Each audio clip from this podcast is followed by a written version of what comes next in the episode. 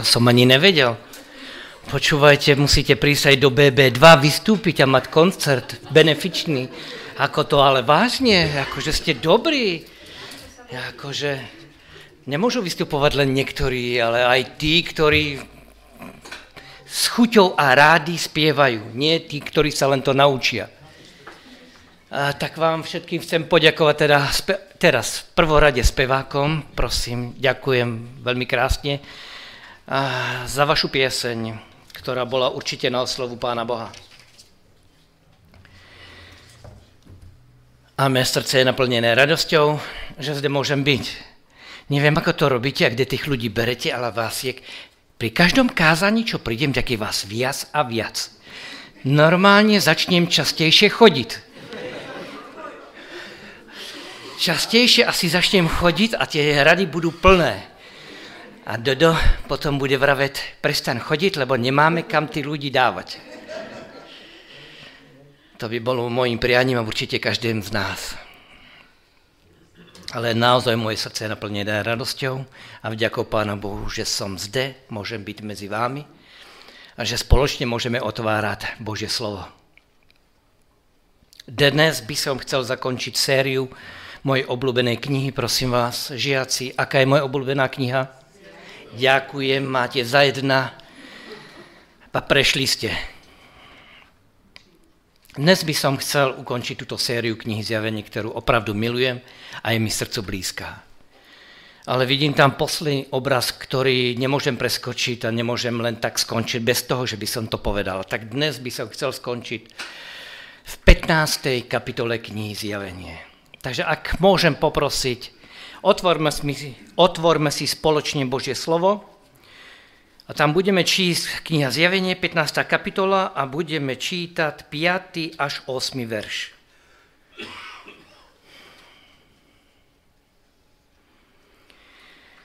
A tam je napísané, a potom som videl a hľa, otvoril sa chrám, stanu svedectva na nebi a z chrámu vyšli 7 anjeli, ktorí mali 7 rán oblečení v lanovom, čistom a skvelom rúchu a na prsách boli prepásaní zlatými pásy.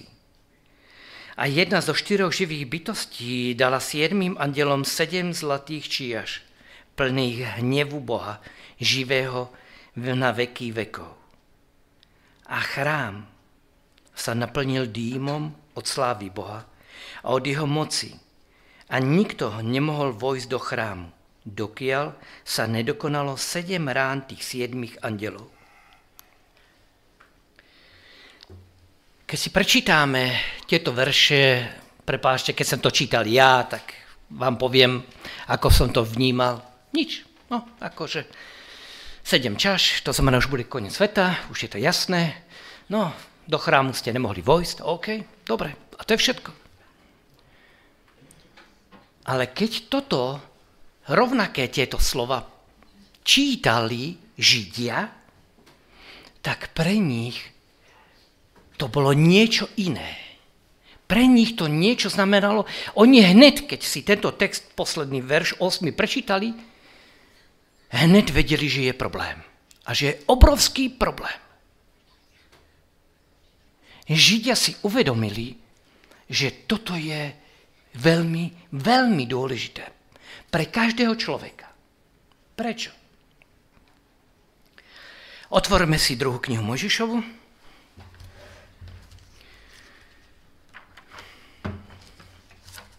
Áno, dobre hovorím, 25. kapitolu. A tam budem čítať 8. a 9. verš. A tam je napísané. A spravia mi svätyňu, aby som býval prostred nich. Podľa všetkého toho, čo ti ukážem, podobe Božieho príbytku a podoba všetkého jeho náradia, tak učiníte všetko. Čo mal urobiť národ izraelský? Národ izraelský, Mojžišovi bolo povedané, že má postaviť svätyňu, ale rovnakú svätyňu, alebo podobnú svätyňu, aká je v nebi. A tá svätyňa, keď bola postavená, tak niečo nám všetkým symbolizovala. Židia, keď postavili svätyňu, tak každý deň ráno i večer čo chodili a čo robili. Zobrali si zvieratko, prišli ku svätyni a pred svätyňou na nádvorí obetovali obeť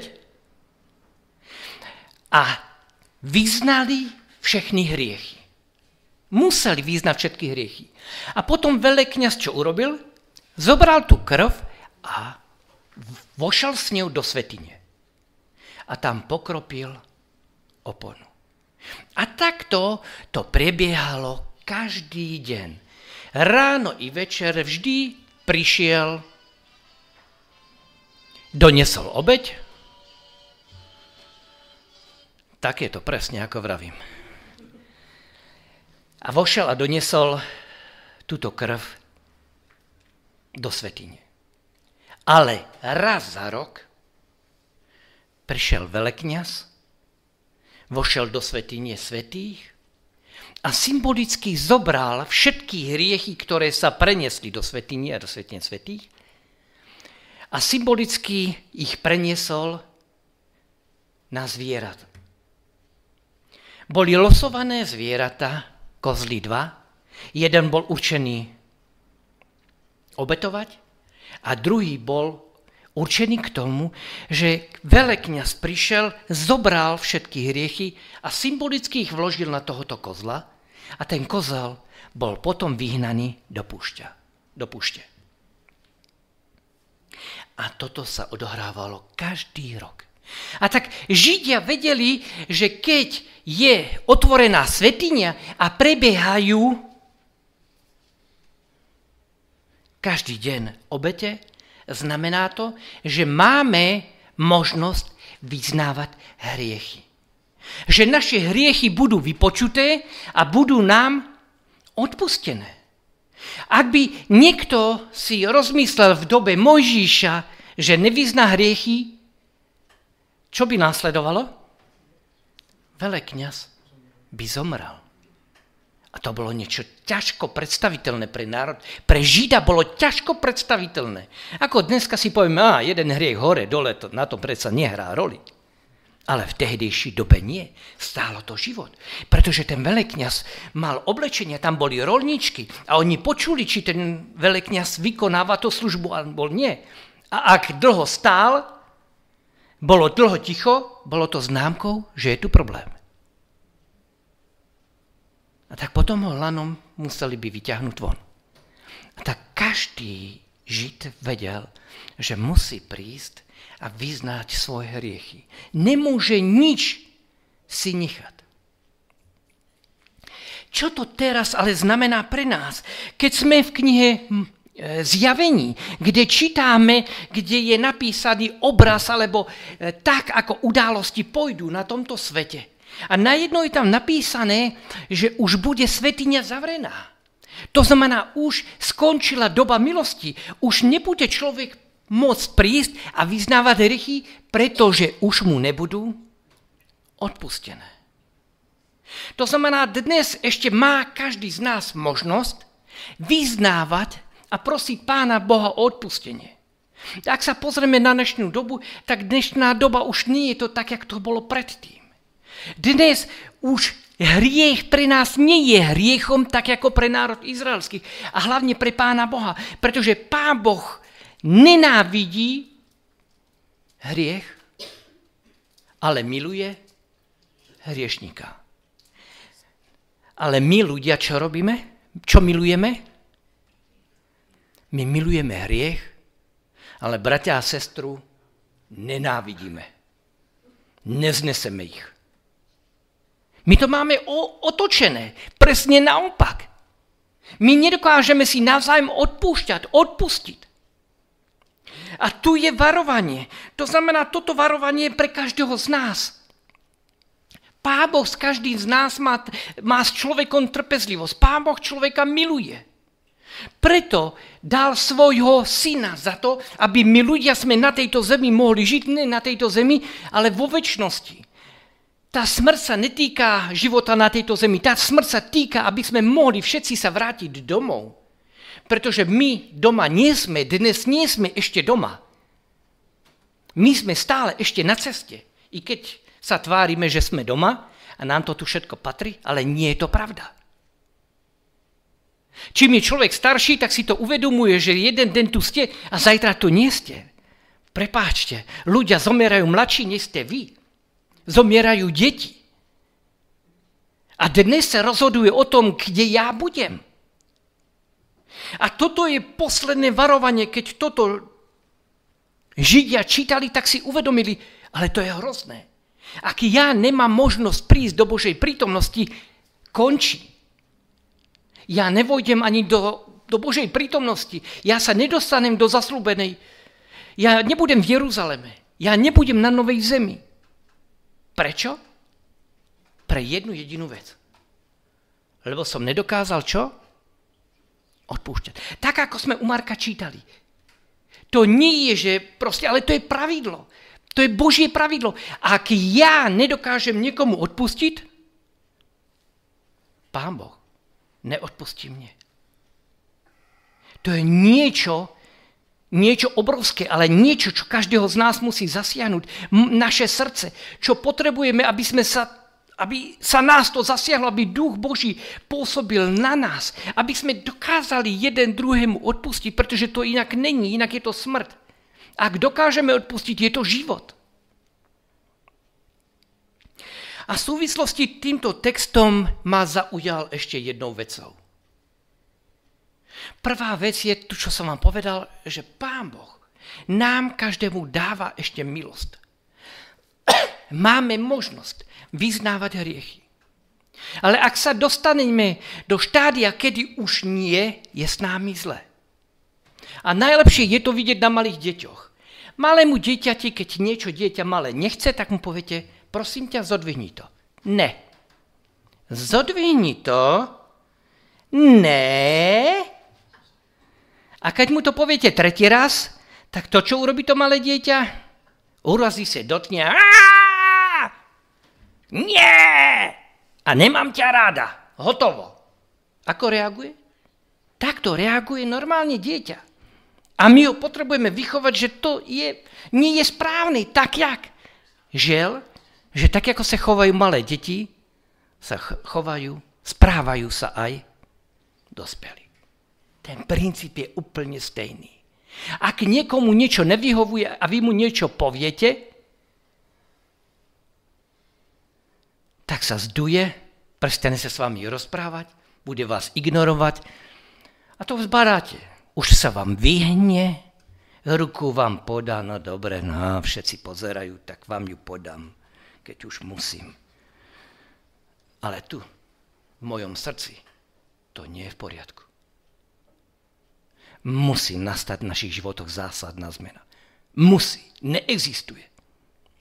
Môžeme rozprávať, čo chceme, ale musí nastať zmena. My stále sme presvedčení o tom, že tento svet patrí... Ja si stále myslím, že ten svet patrí len mne. A všetko, čo na ňom mám, je len moje. Sú moje. Žena je moje. Deti sú moje. Teraz som starším zboru, tak koho ste vy členovia? No moji ste, takže musíte robiť to, čo ja poviem a ako to poviem. Ale tak to nie je. Tak to nie je. V Božom slove som to nikde takto nečítal. Žiaľ, že každý z nás máme s tým problém.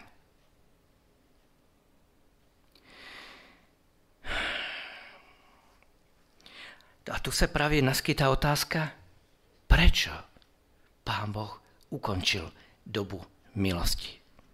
Prečo? Už človeka nemiluje? Stratil od človeka záujem? Už ma nechce? Už nechce mojho partnera, moje deti? Už proste nie? A práve tento text mi ukazuje, aký Pán Boh je úžasný. Viete, kedy príde Pán Boh na túto zem? Tu je to napísané. V tomto textu je to napísané. Ale musíte to prečítať, to, čo je pod čiarou. A tam žiadna není, takže si to musíte prečítať. Pán Boh príde tehdy, keď už na zemi nenájde ani jedného človeka, ktorý by sa pre neho chcel rozhodnúť. Už nebude na tejto zemi ani jeden jediný človek, ktorý bude chcieť chváliť Pána Boha. My dnes sa dostávame do štádia, kedy sa rozhodujeme. A nepáči sa mi to, a na druhú stranu sa mi to páči, aké to geniálne vymyslené. Zoberme si COVID. Čo sa stalo počas covidu, nerozprávam o ľuďmi vonku. Rozprávam, čo sa stalo u nás vo zbore. Čo sa stalo? A je to perfektné, že ste takto rozdelení. Teraz je to perfektne, mi to hrá do karát, takže vám ďakujem. Takže tu sú covidáci a tu sú protikovidáci. A jestli nechcete, tak si to prehoďte na druhú stranu, to mi je jedno. Len ten zmysel toho. Rozumiete mi, čo chcem povedať? Nikto vás nebije ani nebil za sobotu. Museli ste cez covid trvať za sobotu? Nie. Ale čo ste museli urobiť? Jednu jedinú vec. Čo ste museli urobiť? Nie. Prosím? Nie. Kto to povedal? Ešte raz. Dodržiavať nariadenia? Nie. Počúvať. Nie. Jednu jedinou vec. Ďakujem, to je ono, presne. To je ono. Museli ste sa rozhodnúť. To je jedno ako. Ale museli ste sa rozhodnúť. Buď ste sa rozhodli, že pôjdete medzi covidiáky, alebo medzi protikovidiáky. Ale to je jedno, ale vy ste sa rozhodnúť museli. To je jedno, ako, rozumiete mi, v tej mysli vy ste sa museli rozhodnúť. Buď to prijímate, to ne v tom zmysle prijímanie, ale v tom, že ste sa rozhodli pre jednu stranu nebo pre druhú stranu. A potom ste prišli do zboru a vo zbore ste sa dozvedeli, si očkovaný, nie si, padaj na tú stranu, pretože tu sú len očkovaní. Rozumiete mi, čo vám chcem povedať?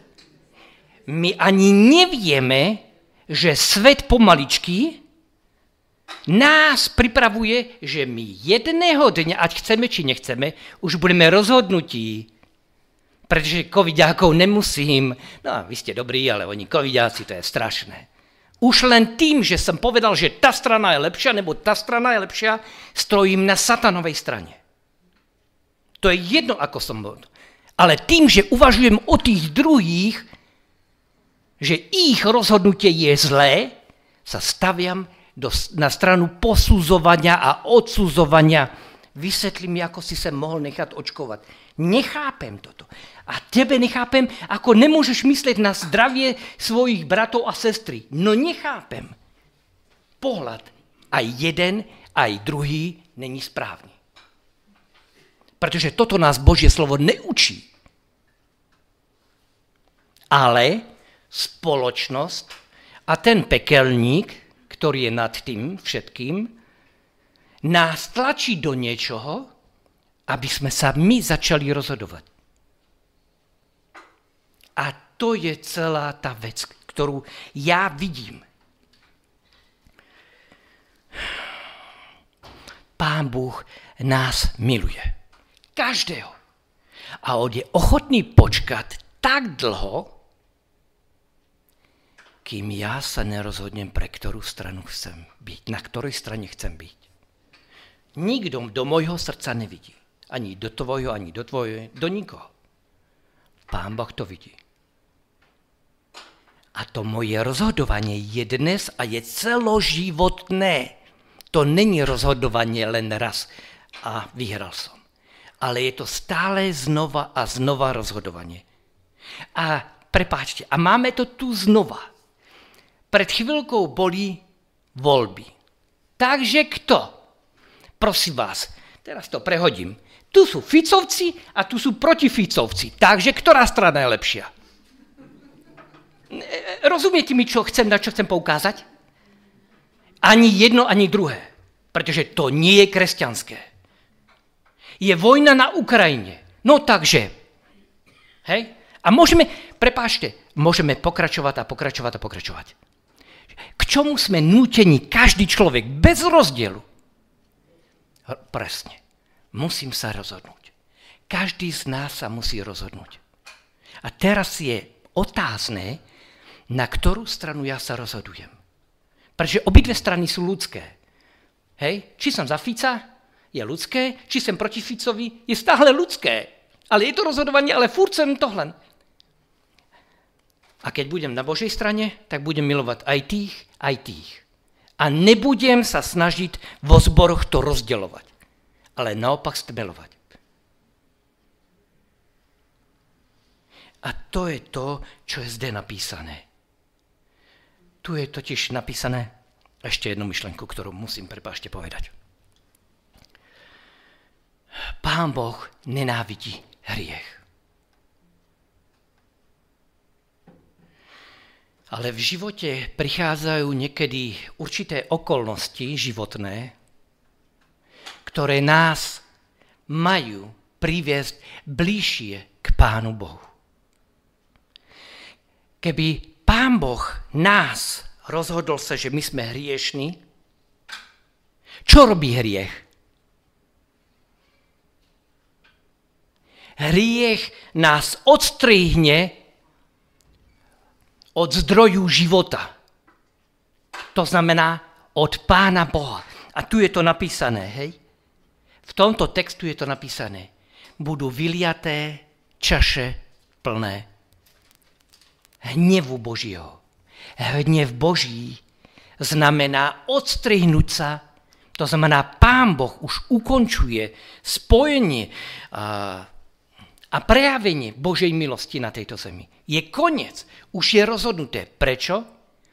Pretože na zemi sa nenájde ani jeden jediný človek, ktorý by chcel sa rozhodnúť pre Pána Boha. Všetci budú už rozhodnutí byť na jednej alebo na druhej strane.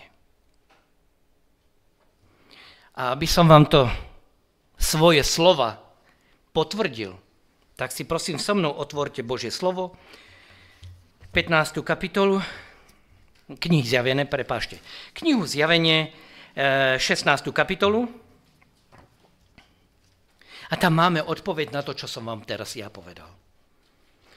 Ja som to rozšíril, ale zde to máte napísané. Takže Zjavenie 16. kapitola a tam. Čítajme 9. verš. A pálení bolo ľuďu veľkou pálou a rúhali sa menu Bohu, ktorý má moc nad tými ranami. A nečinili, čo je tam napísané? Inak by sme to ako mohli povedať, že nečinili pokánie? Našimi slovami? Nemali záujem. Oni ani nechceli, oni nemali už vôbec záujem o to urobiť zmenu, aby mu dali slávu. 11. verš. A rúhali sa Bohu, neba, od svojich bolestí a od svojich vredov, ale neučinili pokánie zo svojich skutkov. A verš 21. A na ľudí padal z neba veľký ľadovec ako centy. A ľudia sa rúhali Bohu pre ránu ľadovca, lebo bola veľmi veľká. Na zemi už nebude človeka, ktorý by chcel sa rozhodnúť slúžiť, patriť Pánu Bohu. Ale budú len dve skupiny ľudí. Jedna, ktorá mu chce slúžiť, a druhá, ktorá ho nenávidí. Žiadna iná skupina na tejto zemi není.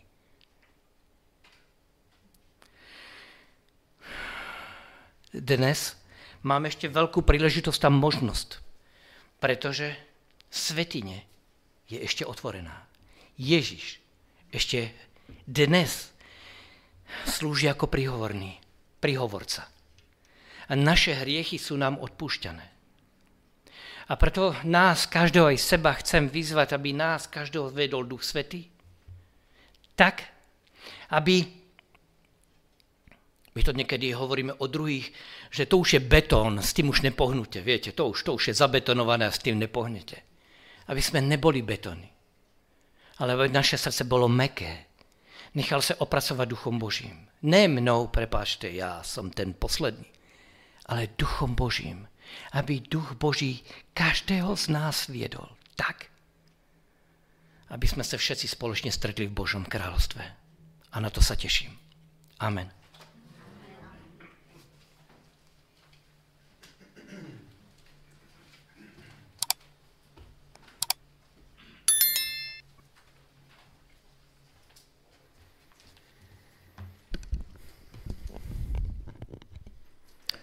Ďakujem bratovi Jánovi za službu odkazom Božieho slova.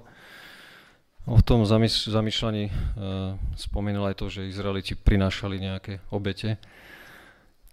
To my dnes nerobíme ani nemusíme, ale môžeme, tak ako tá záverečná pieseň hovorí, že nás Spasiteľ zve, aby sme išli k nemu dnes, aby sme mu pokorným srdcom priniesli obeť, úprimnú vďaku, chválu a česť a vzdávať ju z lásky. Poďme spoločne. A o záverečnú modlitbu poprosím brata Nehybu.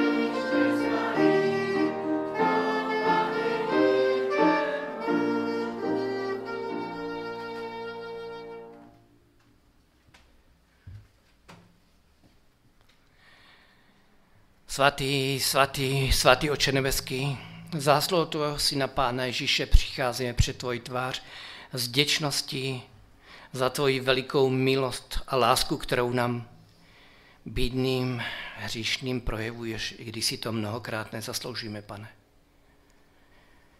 Děkuji ti, že máš větší trpělivost, než máme my. Děkuji ti za tvé slovo, z kterého můžeme čerpat sílu, ponaučení, ale i vidět cestu, po ktorej ty chceš, aby sme šli. Pane, ale uvědomím si slabost, nerozhodnost, lenivost a nevím, co ještě, Pane.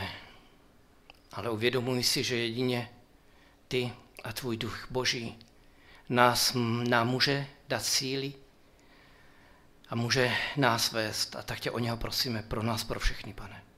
Amen.